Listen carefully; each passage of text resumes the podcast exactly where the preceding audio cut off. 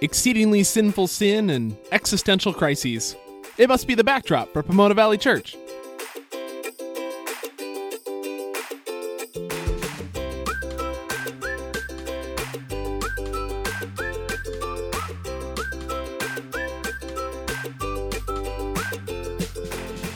Welcome back to the Backdrop Podcast as we approach the halfway point in the book of Romans. Yay!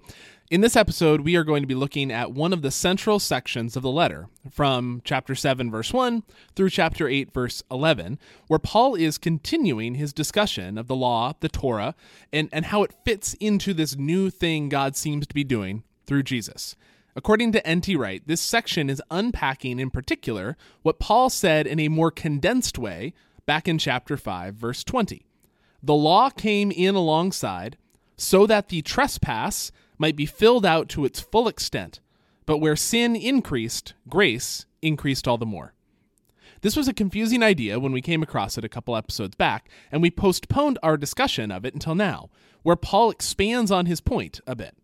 What does Paul mean that the law was for the purpose of sin being filled out to its full extent? Wasn't the law about not sinning? About living in a way that aligns with Yahweh? Paul sees a mysterious plan being hatched by God behind the scenes, so to speak, almost like the plot of a spy novel. And this chapter in Romans is where he explains himself a little bit more. He does so by reminding the Romans again of the story they know from the Old Testament, from Exodus to Sinai to the prophets, retelling the story to show that God's plan hasn't changed even if some aspects of it hadn't been fully revealed until Jesus came on the scene. I thought I'd start by reading N.T. Wright's summary of this passage first before we dive uh, into the specifics. Kind of to give us a 30,000 foot view of the whole that, um, that we can then carry with us as we zoom in on the particulars. So he writes We could summarize the narrative sequence as follows Those who are enslaved in the Egypt of sin, an enslavement which the law only exacerbated, have been set free by the Red Sea event of baptism, since in baptism they are joined to the Messiah, whose death and resurrection are accounted as theirs. We saw the beginnings of this argument last episode, and then it continues here. Wright continues, though. They are now given as their guide, not indeed the law, which, although given by God, is unable to do more than condemn them for their sin, but the Spirit, so that the Mosaic covenant is replaced, as Jeremiah and Ezekiel said it would be, with the covenant written on the hearts of God's people by God's own Spirit. So, Paul is, in this passage, in other words, outlining how God has accomplished that covenant renewal, that writing on the hearts, to reference the Old Testament prophets. There is continuity in what God is up to, while at the same time there is discontinuity. The Spirit is replacing Torah. Or perhaps it's better to put it that the Spirit is fulfilling Torah and empowering God's people to finally fulfill Torah themselves. So, with that framing, let's dive into the first paragraph of chapter 7. This is 7 verses 1 to 6. Surely you know, my dear family, I am, after all, talking to people who know the law, that the law rules a person as long as that person is alive. The law binds a married woman to her husband during his lifetime, but if he dies, she's free from the law as regards her husband. So, then, she will be called an adulteress if she goes with another man while her husband is alive. But if the husband dies, she's free from the law, so that she is not an adulteress if she goes with another man. In the same way, my dear family, you too died to the law through the body of the Messiah so that you could belong to someone else, to the one who was raised from the dead, in fact, so that we could bear fruit for God. For when we are living a mortal human life, the passions of sins which were through the law were at work in our limbs and organs, causing us to bear fruit for death. But now we have been cut loose from the law. We have died to the thing in which we were held tightly. The aim is that we should now be enslaved in the new life of the Spirit, not in the old life of the letter. Paul begins with an analogy to explain how the law functions. It operates while someone is living, but then death changes things. Specifically, the law requires a person to stay married to their husband as long as that husband is alive, but if the husband dies, that death frees the person to marry a new husband. N.T. Wright points out that Paul is not saying that the law is the first husband, but rather that the law is what binds a person to that first husband. So, now, who is dying and being freed from marriage to what and why? The marriage metaphor is helpful to a point, but then, like most metaphors, it becomes unhelpful if you stick with it for too long. And we can tie ourselves in knots trying to get this metaphor to work beyond its helpful point, trying to figure out, well, if Jesus is the one who died, then he's the first husband, but no, he's the second husband that we're now united with after we died. So we're the first husband, or, or the law has died, or, or is it the law that's binding it? So let's try again. Paul is using the marriage metaphor to introduce this concept that the law can bind someone to something in life but that death would release a person to bind themselves to something else.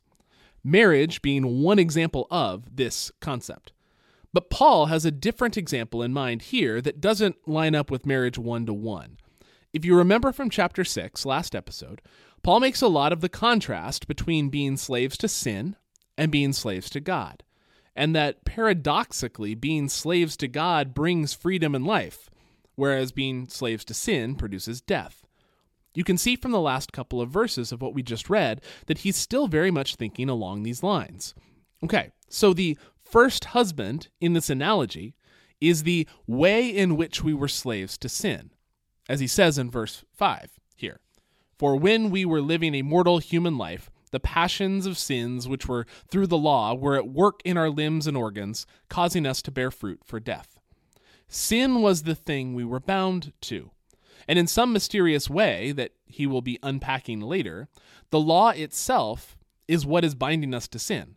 Sin is, if I might paraphrase Paul's metaphor a bit, the abusive first husband that marriage has tied us to.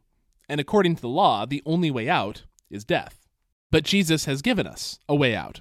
As Paul says in the previous verse, you too died to the law through the body of the Messiah so that you could belong to someone else to the one who was raised from the dead, in fact, so that we could bear fruit for God.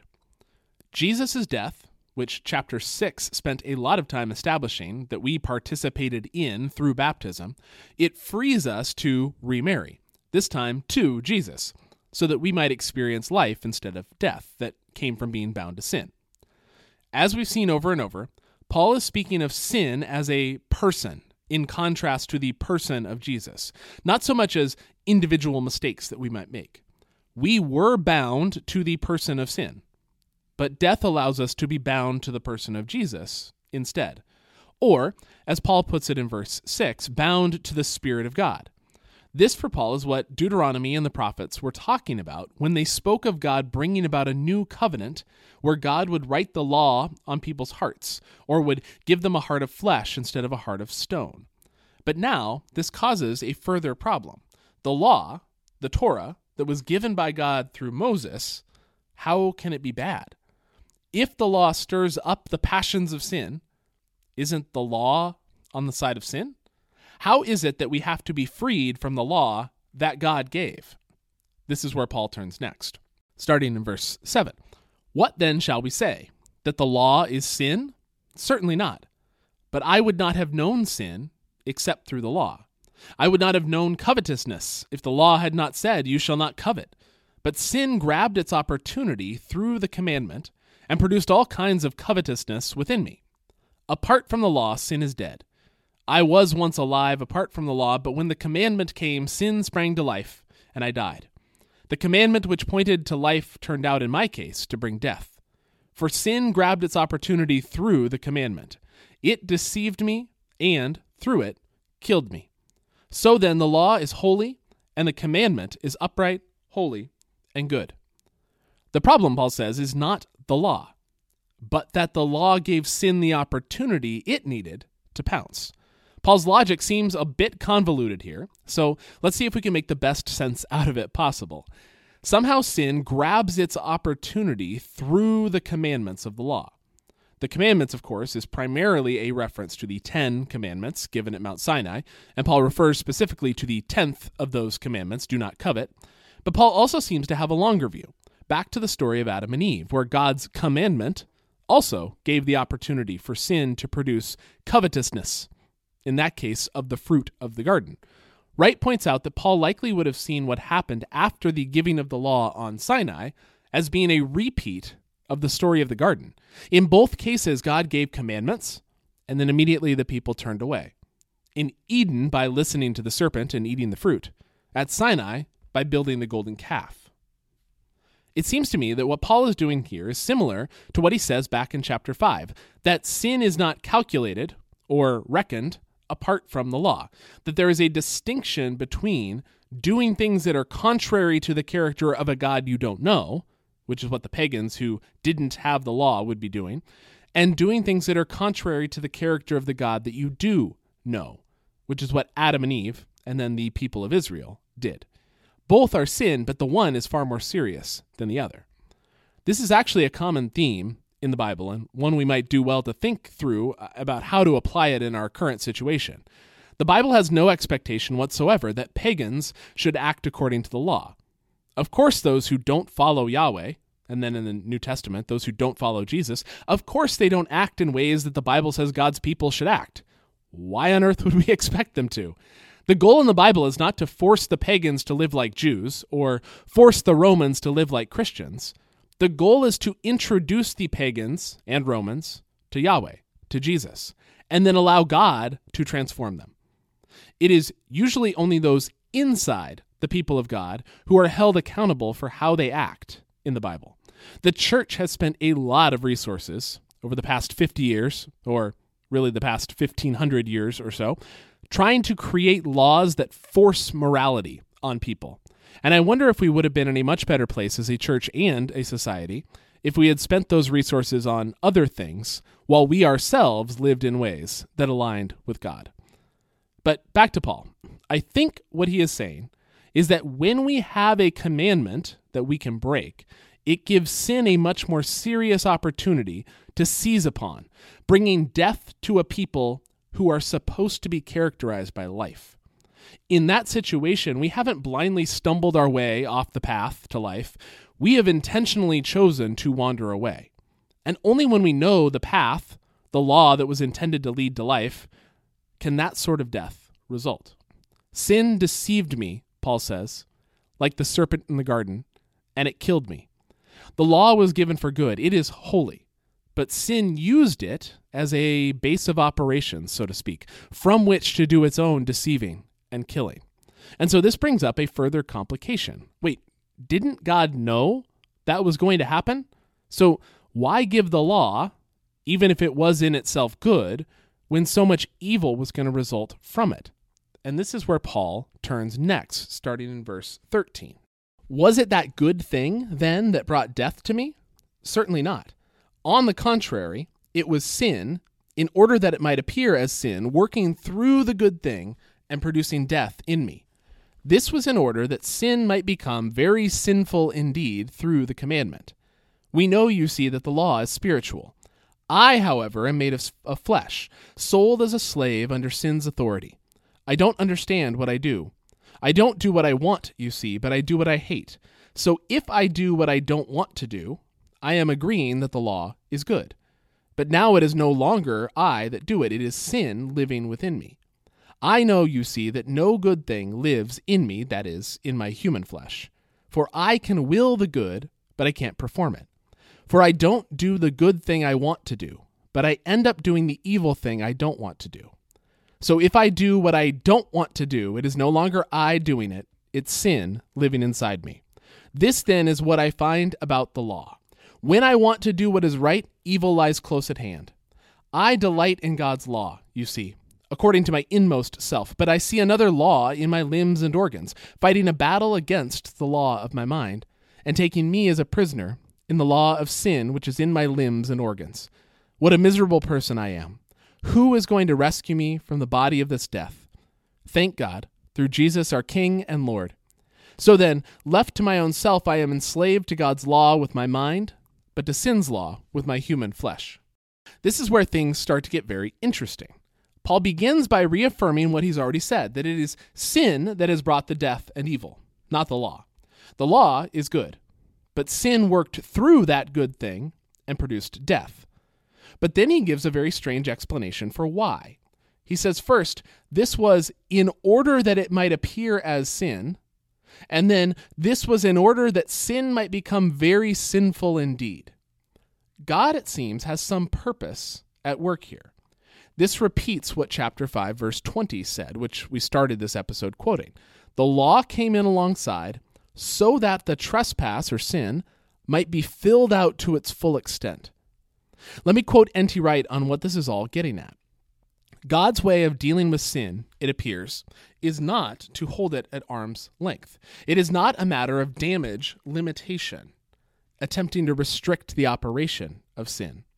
Torah, apparently, was not, after all, given in order that Israel might become a sin free zone. Rather, God's way with sin takes account of the fact that sin has infected the entire human race. Israel included, and that no law could possibly be given that would deal with that problem. No, sin needed dealing with in a more radical way, at the place where it had become resident, that is, at the heart of the very human race itself. And it was Torah's peculiar task to draw sin to its full height, to let it appear in all of its true colors, to be shown as exceedingly sinful sin must be seen to be sin. Now, let me rephrase that in a slightly different way. God knew that Israel would disobey Torah and gave Torah anyway, but not so as to condemn Israel for being lawbreakers. God wanted sin to be concentrated to its full extent so that it could be dealt with fully.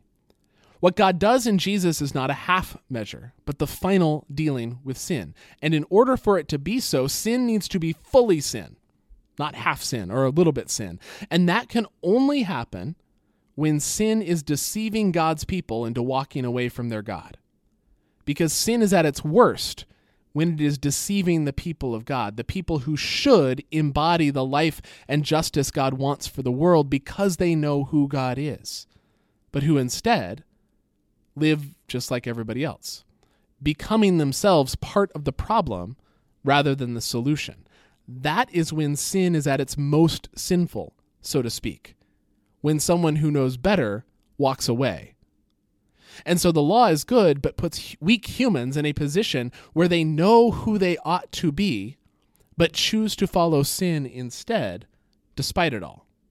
And this, then, is the key to understanding what Paul is doing in verse 15 and onward. This has often been misread as poor, tormented Paul who wants to be good but keeps doing bad in some sort of existential crisis.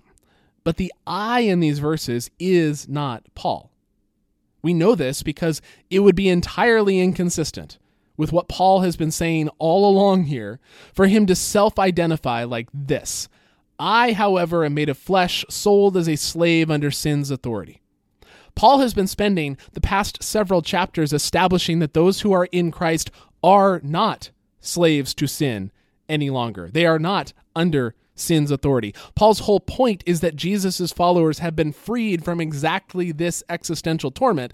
So this has to be him playing a character for rhetorical effect. This cannot be Paul himself speaking autobiographically. And the most likely character for him to be playing is the people of Israel, the ones who were given Torah, who delighted in Torah, but who were unable to fulfill Torah.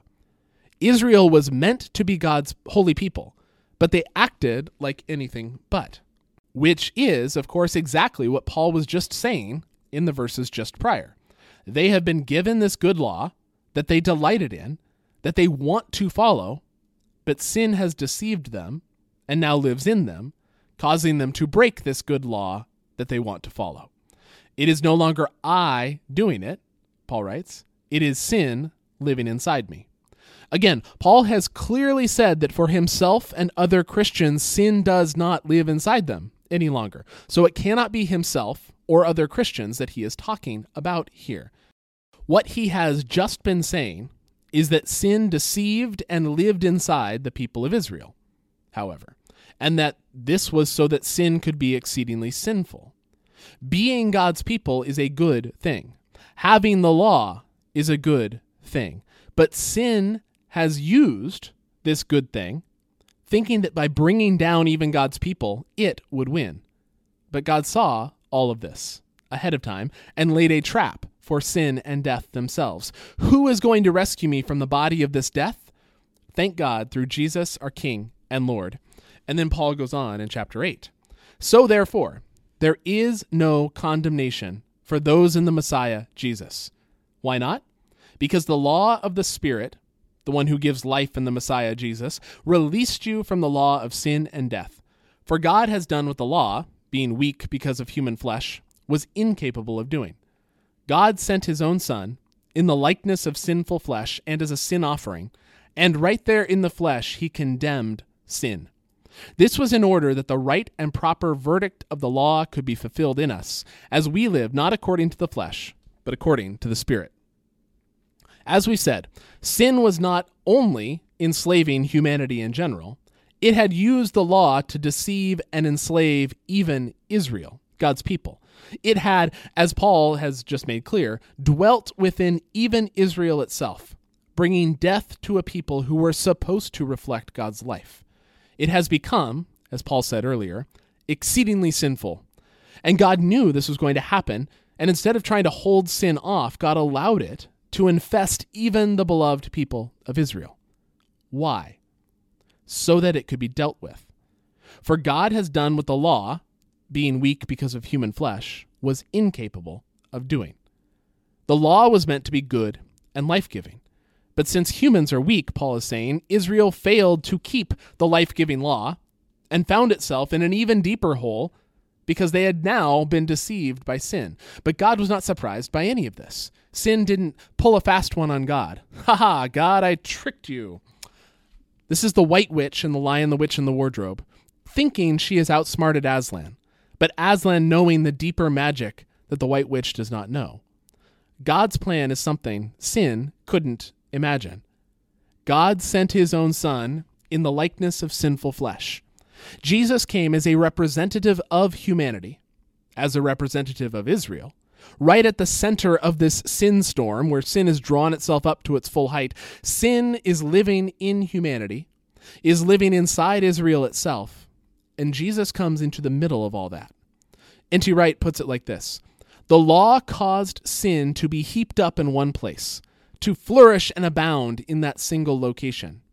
As many have seen, the place implied in chapter 5, verses 20 and 21 was Israel.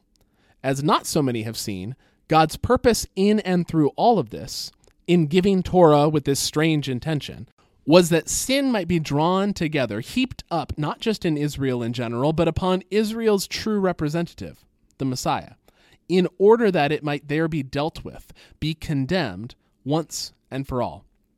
So Jesus has sin in all its fullness heaped up upon himself, and right there in the flesh, he condemned sin. Not, as Wright emphasizes, God condemned Jesus, God condemned sin, which is, after all, the whole point. Sin is all heaped up in one spot, and then God, I don't know, drops a bomb on it, locks the doors, and burns the whole place down, whatever metaphor you want. This then solves the problem that Paul has been building up all along, freeing humanity from the power of sin so that it can now, as Paul says in verse 4, live according to the Spirit. To bring things back around to where we started today, people had been subject to sin, with sin living inside them. But Jesus has broken sin's power, and now God's Spirit lives within us instead. And this contrast is what Paul ends this part of the letter with. So, starting in verse 5 of chapter 8. Look at it like this People whose lives are determined by human flesh focus their minds on matters to do with the flesh. But people whose lives are determined by the Spirit focus their minds on matters to do with the Spirit. Focus on flesh, and you'll die. But focus on the Spirit, and you'll have life and peace. The mind focused on the flesh, you see, is hostile to God. It doesn't submit to God's law. In fact, it can't. Those who are determined by the flesh can't please God. But you are not people of flesh. You are people of spirit, if indeed God's spirit lives within you. Note that anyone who doesn't have the spirit of the Messiah doesn't belong to him. But if the Messiah is in you, the body is indeed dead because of sin, but the spirit is life because of covenant faithfulness. So then, if the spirit of the one who raised Jesus from the dead lives within you, the one who raised the Messiah from the dead will give life to your mortal bodies too, through his Spirit who lives within you. Here again, Paul turns from the theology of things to the practical application of that theology. Since we have been freed from the power of sin and now have the Spirit living in us, we should live like it. This goes back to something we've said often that living in such a way that focuses on, as Paul puts it here, flesh, leads to death because it is living in the wrong era. The era of the Spirit is here, so we should live as if that were true. It's important to note that when Paul says flesh, he isn't meaning it in a physical is bad sort of way, while spiritual is good. Flesh is Paul's description of the whole human person that has been serving sin, whereas his alternative is not something unphysical, but rather the whole human person serving God through the Spirit. Some have made far too much of Paul contrasting flesh with spirit in ways that are fundamentally Platonic. That is, that are ideas that came from the Greek philosophical school that followed Plato, not from the Bible. This final passage for today is very similar to where we ended things last episode. Paul is encouraging people to live in a way that reflects reality, that they belong to Jesus, not sin, to the Spirit, not the flesh and that when we live that way, we will find life and peace. One thing to note is how Paul emphasizes where the mind is focused in this passage. And this is a good indication that Paul's meaning is not try really hard to be good, try harder. It is rather find practices that help you focus your mind on what's true, instead of allowing your mind to be focused where the world tells us to focus. Because when we are consistently reminding ourselves and each other, because this is not an individual sport we're playing, when we're reminding each other what's true, who we belong to, whom we serve, what God is like, it makes it far easier to live in a way that aligns with that reality. Whew, deep breath. This is definitely one of the more confusing parts of this letter, but we made it. I hope all of that was at least a little bit clear. If you have questions, of course, you can always email in Pomona Valley Church at gmail.com, and I will do my best to respond to those. Next time, we're going to be finishing up the second main section of the letter, looking at the rest of chapter 8. So finish reading that chapter for next time, and I will see you then. Bye.